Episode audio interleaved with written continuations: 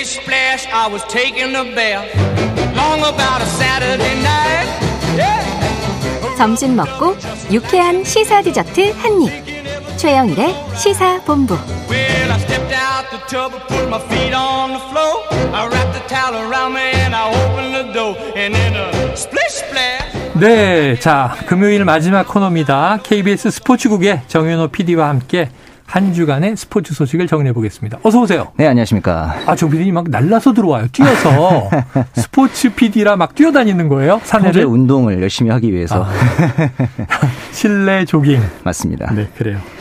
자, 최근 이 SSG 추신수 선수가 말이죠. 네. 미국 텍사스 지역의 한인 라디오에 출연을 했던데 여기서 한 발언이 논란이 되고 있다고 합니다. 어떤 그렇죠. 얘기였어요? 네. 그러니까 쉽게 뉘앙스를 말씀드리자면은 음. 안우진 선수 있지 않습니까? 네네네. 이 선수가 이제 이제 한국 사회에서는 이 안우진 선수의 용서에 대해서 너무 엄격한 측면이 좀 있다. 아, 이런 얘기를 하면서 이제 안우진 선수를 좀 용서해야 한다라는 아. 식의 이제 뉘앙스의 발언을 했습니다. 네, 네. 안우진 선수를 이제 용서해야 한다. 어찌 보면 같은 뭐 선배 선수로서는 그렇죠. 조금 포용과 이제 어떤 뭐 양해, 용서 이런 걸 이제 얘기한 셈인데 자, 이 해당 발언에 대해서 정작 음. 야구계에서도 경솔했다. 이런 지적이 지금 나오는 것 같고요. 그렇죠. 또 추진수 선수를 두고 야, 진짜 선배다. 지지하는 목소리도 나오- 나오고 있고요. 찬반 양상이 지금 어떻게 돌아가는 거예요? 크게 이제 찬반까지는 아니고 왜냐하면 추신수 선수의 위치라는 게 있다 보니까 네. 아무래도 이제 확실하게 반대 혹은 찬성의 목소리를 내기가 좀 쉽지 않은 측면이 네. 있어요. 그런데 이제 안영명 선수가 전에 이제 한화와 KT에서 뛰었던 음. 안영명 선수가 주위 시선을 아랑곳하지 않고 본인의 목소리를 내는 행동 자체는 용기가 있다라고 아. 이제 평가를 좀 하긴 했거든요. 예, 예. 이런 부분에 있어서는 어쨌든 추신수 선수가 후배들의 어떤 소위 말해 총대를 맸다고 봐야죠. 이 아. 부분에 대해서 이제 네, 네. 좀 약간 그 면죄부를 주기 위해서 행동을 했다라는 네, 점에 있어서는 어, 의미를 평가를 하고 있는 것 같습니다. 그러니까 사실 뭐 대중적으로 보거나 네. 또는 공식적으로 보거나 음. 이것은 부적절한 발언으로 보는데 네, 이제 어찌 보면 야구계 내부에서는 그렇죠. 아, 그래도 또 선배가 저런 얘기를 해줘야 되지 않나 음. 하는 이제 일부 지지가 있다. 그 정도의 예, 뉘앙스로 보면 될것 아, 이런 같습니다. 정도로 이제 정리를 하면 되겠네요. 자, 이 학폭 관련 문제들이 말이죠. 스포츠 포문을 통해서 여러 번 다뤘지만 요즘엔 또 넷플릭스 드라마 때문에 아. 엄청난 지금 이 관심이 쏟아져서 지금 이 스타들 뭐 스포츠든 연예인이든 학폭 문제는 정말 피해갈 수 없는 그렇죠. 관문이 됐습니다. 자, 이번에는 선배가 직접 후배를 두둔하는 발언을 한 것이다 보니 양상이 좀 달라 보이기는 해요. 네. 그렇죠. 자, 2011년 추신수 선수가 미국에서 음주운전 혐의로 체포되는 영상까지 지금 막 확산되고 있어요. 아, 맞습니다. 이 상황이 어떻게 보십니까? 좀 제가. 보기에는 사실 이 자리에서 항상 말씀드리는 내용인 것 같아요. 음. 중요한 것은 어, 피해자에 대한 진심 어린 사과가 우선이다. 네. 라는 얘기를 항상 하게 되는데. 맞아요. 그 얘기 오래 하셨죠. 네네. 근데 사실 왜냐면은 피해자가 일단 사과를 받아줘야 음. 이제 저희를 포함한 다른 외부인들의 용서가 의미가 있는 거거든요. 그렇죠, 그렇죠. 우리가 모두 용서를 한다 그래도 정작 가장 중요한 상대인 피해자가 어, 어, 진심으로 사과를 받으리 못한다면 이 용서는 사실은 어. 의미가 없는 거다. 그러니까 우린 제3자인데 당사자끼리 먼저 이 사과하고 용서하고 화해하고 오세요. 그렇죠, 그렇죠. 그 다음에 우리가 지켜보고 판단하겠습니다. 그렇죠. 이럴 수밖에 없잖아요. 네, 그런데 이제 아직까지는 그 안우진 선수가 쉽게 말해서 피해자가 총 4명이 아. 있는데 그 중에 한 명이 아직까지 화해를 어, 사과를 받지 못했다는 네, 입장을 네, 고수하고 네, 있기 때문에 네. 이거는 좀 중요한 부분이 그것 같아요. 아무리 그 사과를 도 받아주지 않는다라고 항변할 수 있겠지만 음, 그런 사람마저도 사과를 시켜야 안우진 선수 진정으로 사과를 한 것이다. 음. 라고 저는 이제 생각을 합니다. 어렵지만 네네. 어렵지만 결국은 이제 사실은 가해를 했고 그렇죠. 상대에게 피해를 입혔고 맞습니다. 트라우마가 남아서 지금도 사실은 난 사과 못 받네 그러면 네. 끝까지 사과를 하는 자세를 보이는 것이 옳다라고 생각이 드네요. 네. 자, 이게 사람과 사람의 관계는 참 어렵습니다. 예, 네. 정말 평소에 잘해야 한다. 아, 중요한 말씀입니다. 그런 생각이 듭니다. 자, 지난달에 이 생애 첫 골든글러브를 수상했던 안우진 선수인데 말이죠. 자, 이어지는 학폭 논란을 이제는 좀 매듭짓는 모습 보여줘야 하는데 그렇죠. 그럼 본인이 한번 좀 이제 집중해서 네네. 좀 심혈을 기울여야 하지 않을까요? 사실 우리나라 사회가 이제는 어떤 그 스포츠에 있어서도 음. 결과보다는 과정이 더 중요하고 그다음에 네. 그 성취보다는 그 성취를 이루기 위한 노력에 열광을 한다고 저는 생각을 맞아요. 하거든요. 네. 아무리 안우진 선수가 이후로 이제 열광을 영광을 받고 그에 따라서 이제 환호를 받는다 하더라도 그 언론에 이뤄낸 업적에 대한 그 과정이 만약에 개운치 않다면 이게 네네. 평생 약간 꼬리표처럼 따라다닐 가능성이 있어요. 그래서 음. 뭐 최근에 WBC 앞두고도 음. 아루지 선수가 있었다면 어땠을까 뭐 이런 얘기를 하시는 분들이 많은데 네네. 이 부분에 대해서는 확실히 좀 매듭을 짓고 네. 그다음에 이제 국가대표 복귀를 논하는 게 누구를 위해서 가장 좋냐면 안우진 선수 본인을 위해서 가장 좋아요. 예, 예. 이 부분에 대해서는 어, 안우진 선수가 나한테 지금 가장 필요한 게 뭔지 아. 이거를 먼저 생각을 했으면 좋겠습니다. 예, 자, 다음 주가 되면 말이죠. 이 2월이 되고 그 다음 달 3월이면 WBC가 닥쳐오는데 네네. 지금 아쉬움도 표현해 주셨습니다. 네. 청취자 8511님, 5050님, 정현호 PD, 숨 좀 돌리고 하세요. 이 스포츠 PD라 지금 산해를 질주해서 구름다리를 달려서 스튜디오로 오다 보니까 음. 네네. 호흡이 지금 가쁜 게 사실입니다. 네. 아, 정말 스포츠 PD 같지 않습니까? 가쁜 숨을 몰아쉬면서 네. 정보를 이- 전달해주고 있어요. 축구 얘기로 한번 넘어가 보겠습니다. 자, 수원의 오현규 선수가 스코틀랜드의 명문 구단 셀틱의 유니폼을 입게 됐습니다. 맞습니다. 이제 25일 날 공식 발표를 했는데요. 네. 이적료가 300만 파운드고 음. 연봉이 50만 파운드, 우리나라 돈으로 하면 약 7억. 그리고 음. 이적료가 40억이 되는데 아, 당초에 생각했던 이적료에서는 무려 7배 정도가 뛰었고 어, 연봉으로 있어서는 거의 10배 가까이 상승을 했습니다. 그래요. 굉장히 좀 약간 의아한 점이 그러니까 의아하다기보다 좀 특이한 점이 카타르 월드컵에서 엔트리에 들지 못했던 네네네. 가장 아쉬운 선수 중에 한 명이었을 텐데 네. 막상 해외 리그를 진출은 가장 먼저 했다는 점이 좀 어, 특이했죠. 그러네요. 네네. 지금 말씀하신 대로 카타르 월드컵 이후에 우리 선수의 첫 이적 소식이기는 한데 네. 문제는 엔트리에 들지 못했던 선수가 네. 먼저 진출했어요. 네. 자, 그런데 이 주가가 오를 대로 오른 선수, 이강인 선수 말이에요. 맞습니다. 자, 소속팀 마요르카. 음.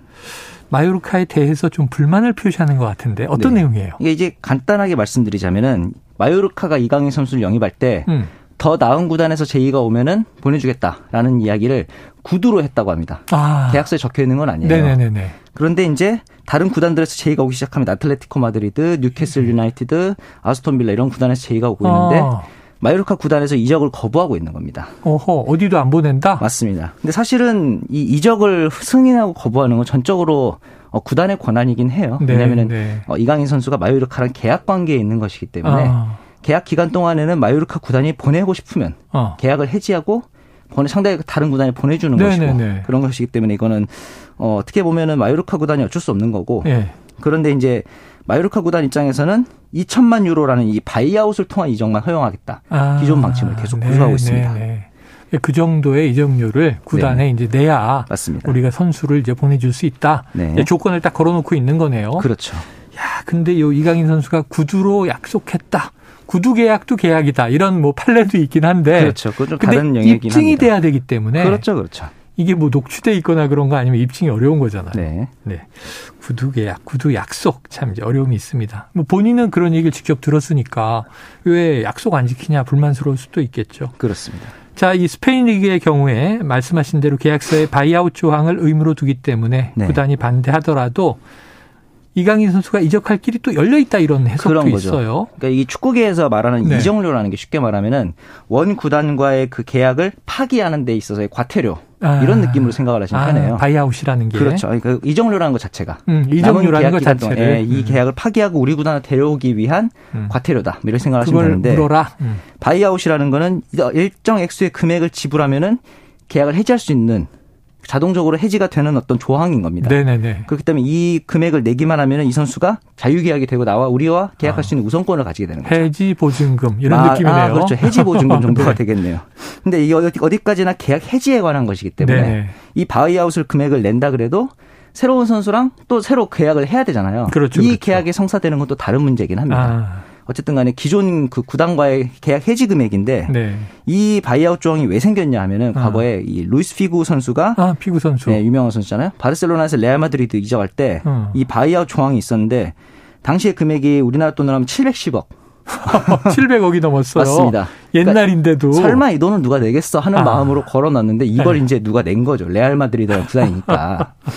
그래서 이때 이후로 이 바이아웃이라는 금액이 천문학적으로 치솟기 시작합니다. 아. 예를 들자면 리오넬 메시 같은 경우에는 약 9,200억 원. 어. 그리고 호날두 선수가 레알에 있을 당시에 1조 3천 2천 1조를 넘겼어요. 말이 안 나올 이야. 정도로 1조가 넘는 금액입니다. 예. 그러니까 이건 쉽게 말해서 데려가지 마라 이거거든요. 그렇죠, 그렇죠. 근데 이강인 선수의 이번 바이아웃 금액이 보면은 약 269억 원. 네. 어떻게 보면은 어 요즘에 치솟는 그 이적료를 감안하면 아. 합리적일 수 있다. 음. 이렇기 때문에 사실은 지금 마요르카 입장에서 이 정도는 줘야 한다. 네, 라는 네. 자세를 지금 고수하고 있는 거죠. 그러니까 뭔가 뭐 강짜로 절대 못 간다 이게 아니라 네네. 바이아웃을 지불하면 데려가시오. 맞습니다. 근데 문제는 이 바이아웃을 지불하고라도 네. 이강인 선수를 탐내는 다른 구단이 있어야 되겠네요. 그렇죠. 그 정도까지 올라와야지만 음. 아마 이강인 선수의 이적이 가능해 보입니다. 네. 될것 같으세요? 어때요? 느낌은? 아, 지금 이제 구단이 관심을 보이고 있는 팀들이 네. 아틀레티코 마드리드, 브라이튼 그리고 아스톤 빌라, 뉴캐슬 유나이티드 요 정도가 꼽히고 있는데 뉴캐슬이나 아스톤 빌라 가면 이제 EPL에서 열심히 그렇죠. 뛰겠네요. 근데 이제 좀 제가 보기에는 좀 아쉬운 점들이 하나씩은 있어요. 어. 뉴캐슬, 아스톤 빌라, 브라이튼 이런 팀들은 EPL이잖아요. 그렇죠, 잉글랜드 그렇죠. 리그가 굉장히 스피드도 빠르고 네. 몸싸움이 강한 리그이기 때문에 이강인 선수의 플레이 스타일과는 사실 좀 맞지 않아요. 네네. 그렇기 때문에 저는 아틀레티코 마드리드 가면 어떨까 했으나 아. 여기는 또 주전 경쟁이 굉장히 치열합니다. 아, 그래요. 어떻게 보면은 어 완전히 그 마- 좋은 대우를 받지 않고 가는 네. 이상에는 마요르카 에서 조금 더 기회를 많이 쌓는 게 좋지 않을까라는 생각도 좀 들고요. 알겠습니다. 자, 잠깐 지금 들어온 속보 하나 말씀드립니다. 자, 조금 전 이 오후 1시 50분부로요. 제주도 남부 중산간 지역에 대설 경보가 발효가 됐습니다. 자, 인근에 계신 주민이나 여행객분들은 눈피해를 입지 않도록 주의하시기 바랍니다. 시작할 때도 이제 제주도 항공편 결항 얘기로 시작을 했는데 제주도에 또 지금 대설 경보가 아, 발효가 됐네요. 자, 계속 이어가 보겠습니다. 지금 이탈리아 리그 소식으로 한번 또 가볼게요. 네. 자, 우리에게는 이제 호날두 노쇼로 유명한 유벤투스, 네. 유벤투스 말이죠. 승점 15점 삭감. 이건 느낌상으로도 굉장히 중징계 같은데 엄청난 중징계죠. 왜 받은 거예요? 회계장부를 조작했다는 혐의. 아이고, 아이고, 이. 회계장부에서 네. 아까 말했던 우리의 그 이정료를 부풀려서 거액의 2억을 챙겼, 이익을 챙겼다. 이런 혐의를 지금 아, 조금. 줘놓고는 이정료 많이 준 것처럼 부풀려서 그렇죠. 차익을 챙겼어요. 네, 음. 그런 식으로 이제 회계장부를 조작했다는 혐의를 받고 있습니다. 자, 우리나라 우리나라는 기업이 분식 회계 이중 장부 가지고 네네. 신고한 액수와 실제로 집행한 뭐, 액수가 다르면 유벤투스도 그 기업에 가깝죠, 어, 거의. 이거 탈세잖아요. 탈, 맞습니다. 아, 기업으로 치면 엄청난 기업이죠. 맞습니다. 자, 해외의 프로 구단은 네. 엄청난 기업이다. 네. 자, 이번 유벤투스 분식 회계 여파가 손흥민 선수가 뛰고 있는 토트넘 구단에도 영향을 미칠 수 있다. 맞습니다. 이런 얘기도 나오고 있는데 네. 어떻습니까? 이게 이제 보세요? 사실은 전혀 상관이 없어 보이지만 네. 이 과다 책정의 당사자인 선수에게도 징계가 가기 때문인데 아이고 그래요. 지금 토트넘에 있는 클루셉스키 선수 그리고 벤탄쿠르 선수 이두 네. 선수가 당시에 이제 이적을 했던 대상자이기 때문에 어. 만약에 징계가 적용되면은 현재 경기 소- 토트넘 소속으로 1개월 이상 출전할 수 없는 클럽 입장에서 아. 굉장히 날벼락 같은 중징계를 맞게 되는 거죠. 자, 지금 유벤투스의 분식 회계인데 네네. 유벤투스에서 토트넘으로 옮긴 선수들이다. 아무 사실 토트넘 입장에서는 뭐 가담한 것도 아니고 예. 말한 이정료를 지불했을 뿐인데 네, 굉장히 알고 있는 상황이죠. 것도 아니고 이런 맞습니다. 분식 회계 자체를 그렇죠. 하지만 불똥은 튄다. 맞습니다. 꽤큰 불똥이 튀게 아니, 됩니다. 선수들이 얼마나 출전 못 한다고요? 선수들이 한 달이기 때문에 어떻게 보면 굉장히 긴 기간이거든요. 아, 시즌 동안에 타격이 크네요. 그렇습니다. 아이고 토트넘까지도 불똥이 튑니다. 알겠습니다. 네. 자 달려와서 숨가쁜 호흡으로 오늘 스포츠 소식을 전해주신 정현, 정현호 스포츠 PD 오늘 말씀 고맙습니다. 감사합니다. 자 스포츠 소식은 여기까지 다 전해드렸고요. 오늘 최영일의 시사본부 준비한 순서 다 나갔습니다. 이제 1월이 얼마 남지 않았습니다. 1월의 마지막 주말입니다. 어, 토요일과 일요일 건강하고 안전하게 보내시고요. 저는 월요일 낮 12시 20분에 다시 찾아뵙도록 하겠습니다. 오늘도 청취해주신 여러분 정말 고맙습니다.